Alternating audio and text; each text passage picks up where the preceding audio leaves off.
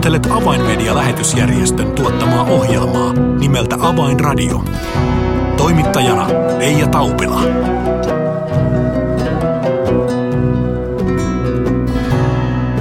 Lämmin tervehdys siis jälleen kaikille Radiodein kuulijoille. Nyt on vuorossa Avainradio-ohjelma, jonka teille tuottaa ja tarjoaa Avainmedia-lähetysjärjestö. Tällä kertaa aiheenamme on Venäjän saavuttamattomat kansat.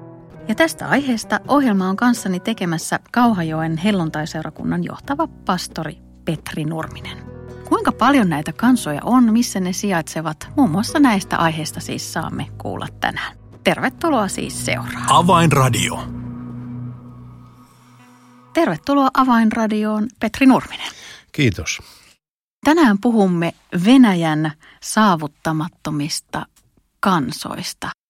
Ihan ensin pitää lähteä liikkeelle, Petri, sinusta.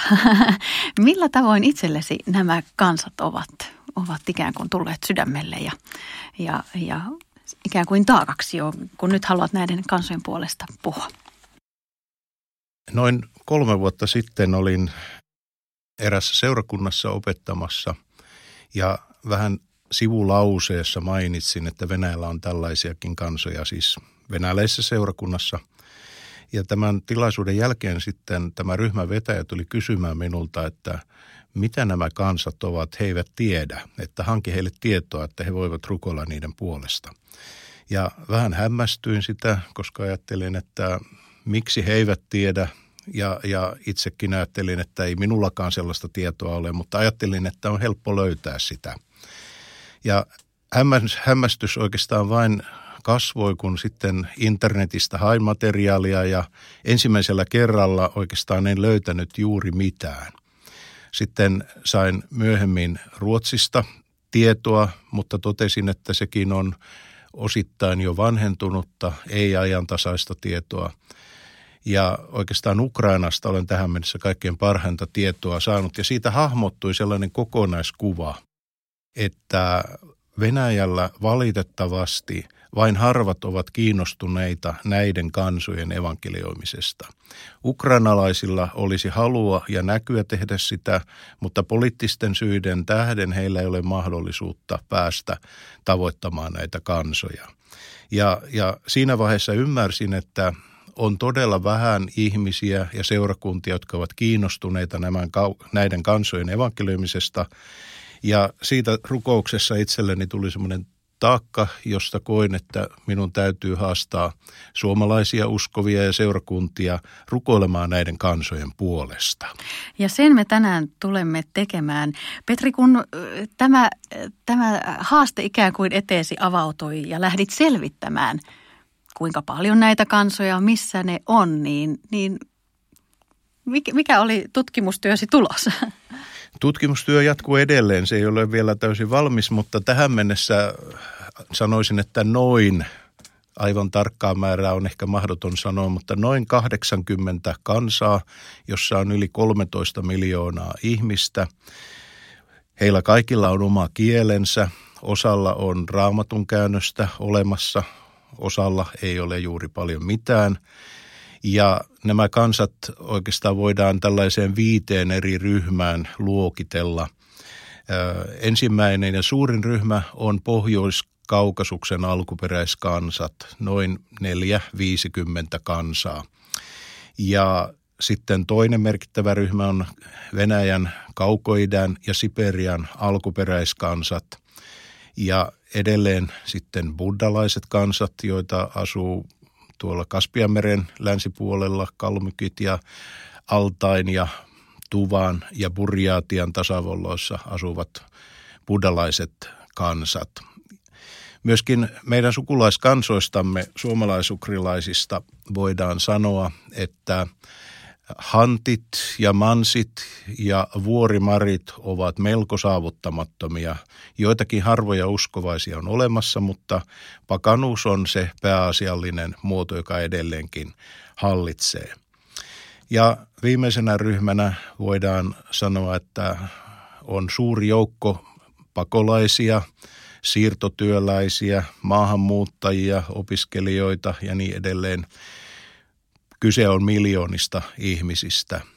jotka asuvat pääasiassa Venäjän suurkaupungeissa, ovat siellä joko opiskelemassa tai työssä, osa laillisesti, osa laittomasti.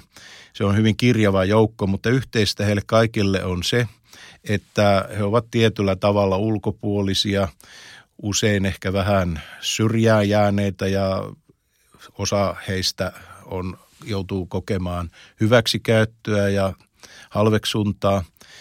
Ja vain tosi harvat seurakunnat tavoittavat näitä maahanmuuttajia. Et nämä ovat ne suurimmat ryhmät. Mm, eli jos, jos vielä kerrataan, eli noin 80 kansaa ja noin 13 miljoonaa ihmistä. Eli näissä, näissä suuruusluokissa liikutaan ja kun tuossa näitä eri ryhmiä kuvailit, niin, niin sana kirjava oli se, jota itse käytit. Eli, Kyllä. Eli, eli haaste on monipolvinen ja moni, monivärinen. Mistä johtuu, että, että venäläiset itse ja seurakunnat Venäjällä eivät ehkä ole heränneet huomaamaan näitä oman maansa rajojen sisällä olevia kansoja? Tässä varmasti vaikuttaa hyvin pitkälle pitkäaikainen kulttuuri, jossa on sellainen asenne, että venäläiset ovat se johtava kansa ja ehkä toivomuskin on, että kaikki vähitellen enemmän tai vähemmän venäläistyvät. Ja sitten myöskin koulutusjärjestelmä ja, ja lainsäädäntö tukee – nimenomaan venäläisten asemaa. Monilla vähemmistökansoilla esimerkiksi heidän oman kielensä opetus on melko vähäistä tai melkein olematonta. Ja monet heistä itse, itsekin kokevat, että he ehkä mieluummin olisivat venäläisiä tullakseen paremmin hyväksytyksiä ja päästäkseen yhteiskunnassa parempaan asemaan. Ja, ja jollain tavalla tätä kansojen niin kuin ominais piirteitä ja kieltä ja asemaa ja kulttuuria ei nähdä sellaisena tekijänä, että se vaatisi oman kielistä toimintaa tai seurakuntaa, vaan ajatellaan, että kun he tulevat normaali venäläiseen seurakuntaan, niin se riittää. Jos ajatellaan sitten sitä termiä saavuttamaton – kanssa? Mitä merkitsee olla saavuttamaton? Voitaisiin käyttää vähän mielikuvitusta, niin se tulisi meille lähemmäksi. Ennen sitä esimerkkinä saavuttamattomasta paikkakunnasta. Noin 80 kilometriä Ilomantsista itäänpäin sijaitsee Gumarinon kylä Suojärven piirissä Karjalan tasavallassa. Se on saavuttamaton paikkakunta. Eräs ystäväni kävi siellä liikeasioilla ja kysyi sitten näiltä myyjiltä, että onko teidän kylässänne pidetty hengellisiä kokouksia.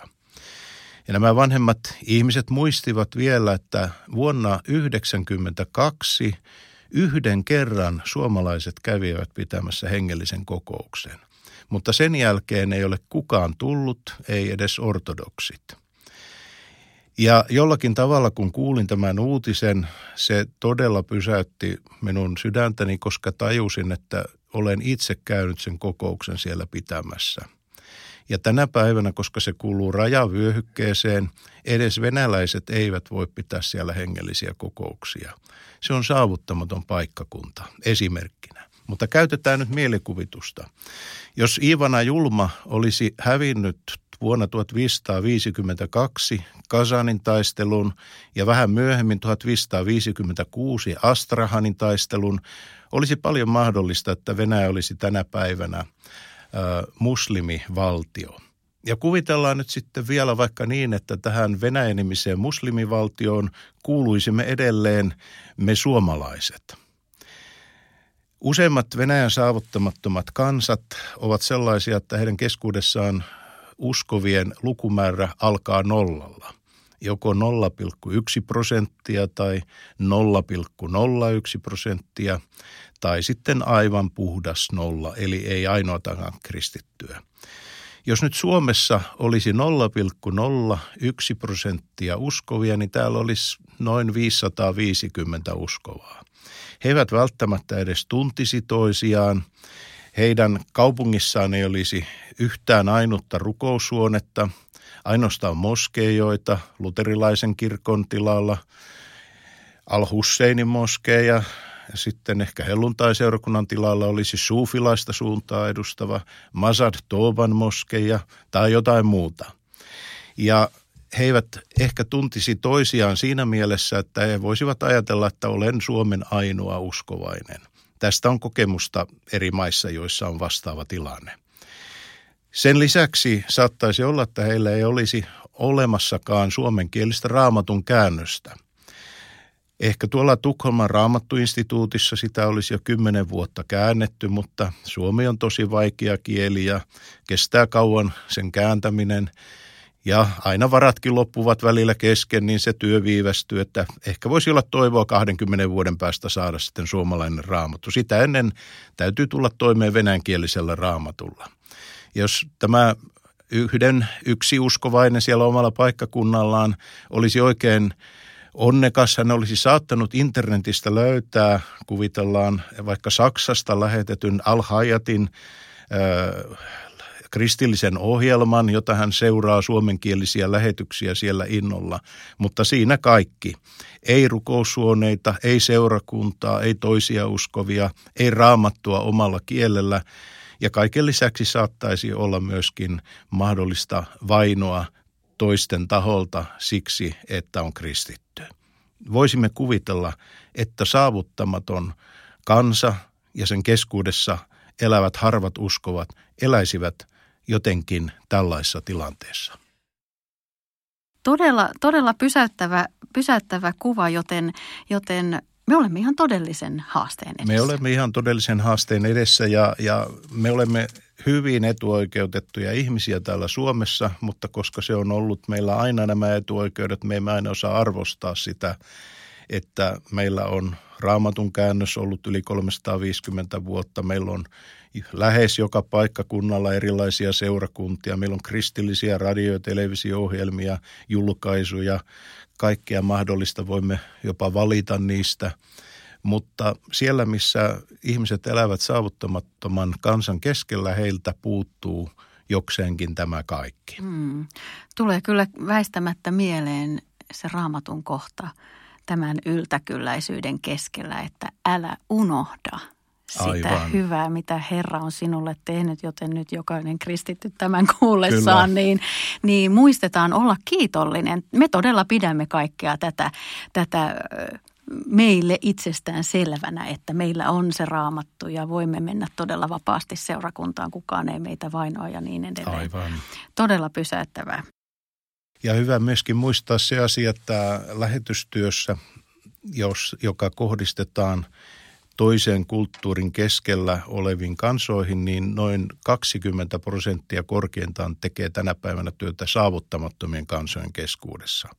80 prosenttia lähetystyöntekijöistä toimii sellaisten kansojen keskuudessa, jossa on jo olemassa kansallinen seurakunta. Minä toivoisin, että nämä luvut voisivat olla päinvastoin. Mm. Se pitäisi olla se kärki, jota meidän pitäisi tavoittaa siitäkin syystä, että on oma merkityksensä sillä, että kaikki kansat tulevat saavutetuiksi. Raamatussa sanotaan, että tämä evankeliumi pitää julistaa kaikille kansoille ja sitten tulee loppu. Ja toinen kohta roomalaiskirjeessä sanoo, juutalaisia on kohdannut paatumus siihen asti, kunnes pakanoiden täysi luku on sisälle tullut. Tämä sana pakanat, siinä kohtaa käytetään sanaa etnos, joka myöskin hyvin vahvasti merkitsee kansat. Eli kunnes kansojen luku on täyttynyt. Ja kun luet raamattua, mitä siellä puhutaan sekä vanhassa että uudessa testamentissa kaikista kansoista ja Jumalan lupauksista ja sanomasta kaikille kansoille, on aika yllättävää, kuinka usein tämä teema toistuu siellä kerta toisensa jälkeen. Ja, ja uskon, että kun kaikki kansat on tavoitettu, niin viimeistään silloin Jeesuksen tulemus tapahtuu, jos ei sitten jo sitä ennen. Mutta olemme vaikuttamassa Jeesuksen tulemuksen nopeuttamiseen sillä, että saavutamme näitä kansoja, jotka ovat vielä saavuttamattomia. People are looking for hope. Poikkeuksellisen kevään aikana kiinnostus evankeliumia kohtaan on kasvanut ennennäkemättömällä tavalla. This hope could only come through Jesus Christ. Sadat tuhannet ovat kuulleet tämän toivon evankeliumin ja ihmisiä on tullut uskoon enemmän kuin koskaan. This time it has shown us how important media is. Tue avaimedian työtä ja lahjoita 20 euroa lähettämällä tekstiviesti avain 20 numeroon 16499. Kiitos lahjoituksestasi.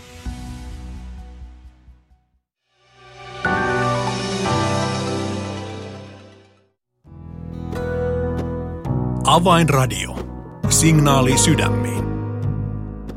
Kuuntelet Avainmedian lähetysjärjestön tuottamaa ohjelmaa nimeltä Avainradio ja tällä kertaa puhumme Venäjän saavuttamattomista kansoista ja ohjelma on kanssani tekemässä Kauhajoen helluntai-seurakunnan johtava pastori Petri Nurminen.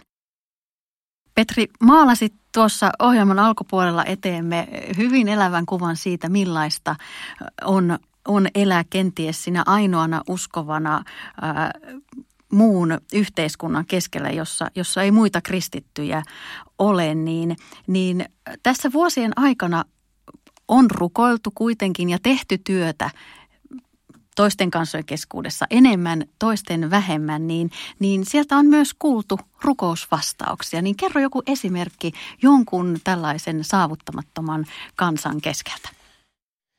Näitä löytyisi lukuisia, mutta otan meidän sukulaiskansamme karjalaiset, jotka ovat tässä hyvin tuttuja suomalaisille, kuin myös se työ, jota heidän keskuudessaan on tehty. Tapasin erään seurakunnan vanhemmistoveljen Pietarissa vuosia vuosia sitten, ja hän kertoi, että hän oli erään toisen uskovan kanssa ollut metsätyömaalla Karjalassa, ja tällä toisella henkilöllä oli hyvin voimakas profetian lahja – ja tämä henkilö sanoi hänelle, että Jumala on ilmoittanut minulle, että tänne tulee paljon evankeliumin julistajia ja erityisesti heitä tulee Suomesta. Ja tämä tapahtui vuonna 1952 Stalinin aikana. Edelleen äh, löysin Mission Frontiers-nimisen lähetysjärjestön internetsivun vuodelta 1992, jossa mainittiin karjalaiset saavuttamattomaksi kansaksi, että heitä on ehkä noin pari sataa, ehkä vajaakin uskovaisia. Tämä Jumalan edeltä ilmoittama asia toteutui 90-luvulla, kun lähes 50 seurakuntaa, mahdollisesti jopa useampia eri piireistä – aloitti hengellisen evankelmistyön Karjalassa. Niin, että tänä päivänä pelkästään helluntaiseurakuntia on noin 40 paikkakunnalla ja sen lisäksi vielä muita seurakuntia, kun vuonna 90 oli kaksi kolme pientä seurakuntaa pääkaupungissa Petroskoissa. Karjalaisten kohdalta voidaan vetää viiva ylitse, he eivät ole enää saavuttamattomia. Eli tämän esimerkin kautta me näemme aivan konkreettisesti, kuinka, kuinka Jumalan sana menee eteenpäin. Aivan näin. No kerro joku toinen esimerkki tällaiselta henkilökohtaiselta tasolla, yksilön tasolta. Kyllä hyvin, hyvin mielenkiintoinen tapaus tapahtui äh, Nenetsien kohdalla, joka on Jäämeren rannalla asuva paimentolaiskansa – Noin 25 vuotta sitten tapasin kaksi messiaanista juutalaista Vorkutan kaupungista ää, sieltä Jäämeren rannalta.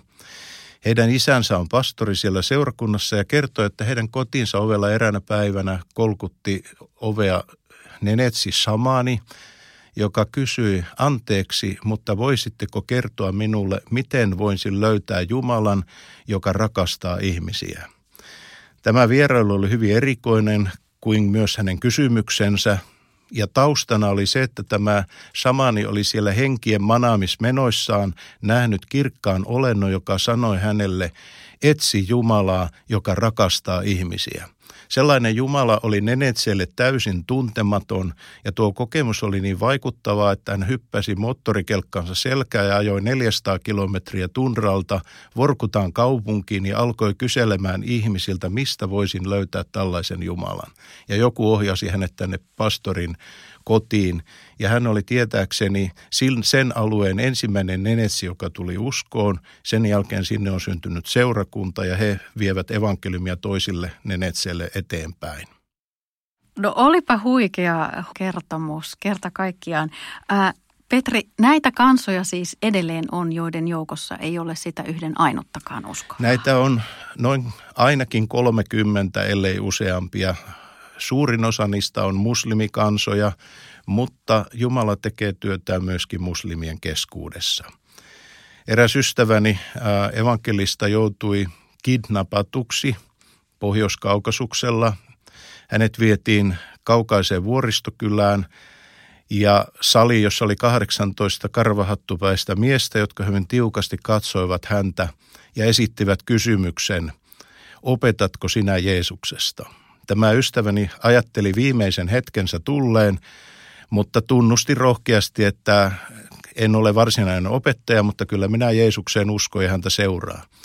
No, me haluamme kuulla hänestä lisää ja he olivat erään huomattavan äh, poliittisen vaikuttajan henkivartiosto Kaarti, jotka kuuntelivat useamman tunnin hänen kertomustaan Jeesuksesta ja olivat hyvin vaikuttuneita siitä.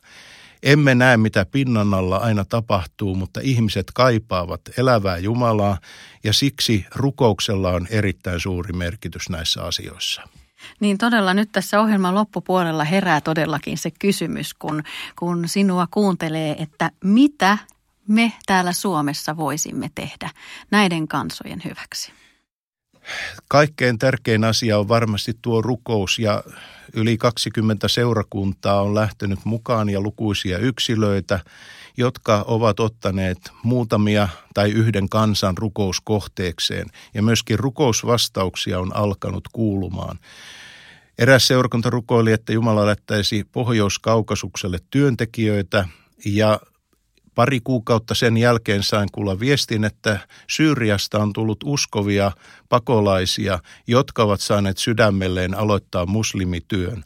Ja koska he ovat arabeja, niin nämä kansat ottavat hyvin miele, mielellään heidät vastaan ja arvostavat heitä. Ja kun tapasin heidät aikanaan, niin todella hienoja veljiä, jotka tekevät siellä työtä. Näin Jumala vastaa rukouksiin ja johdattaa näitä asioita.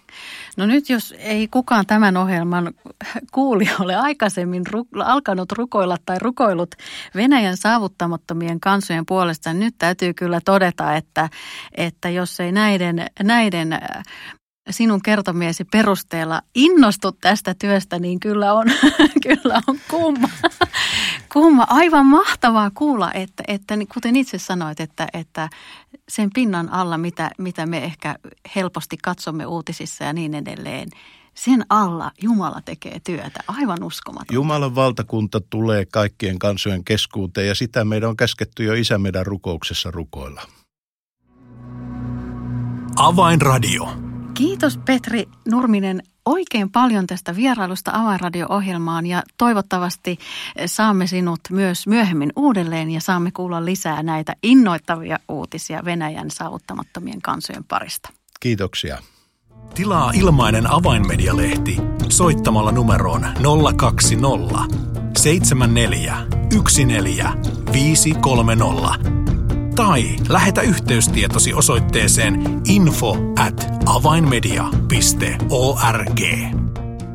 Tässä oli ohjelmamme tällä kertaa. Minun nimeni on Reija Taupila. Kuulemisiin jälleen ensi viikkoon.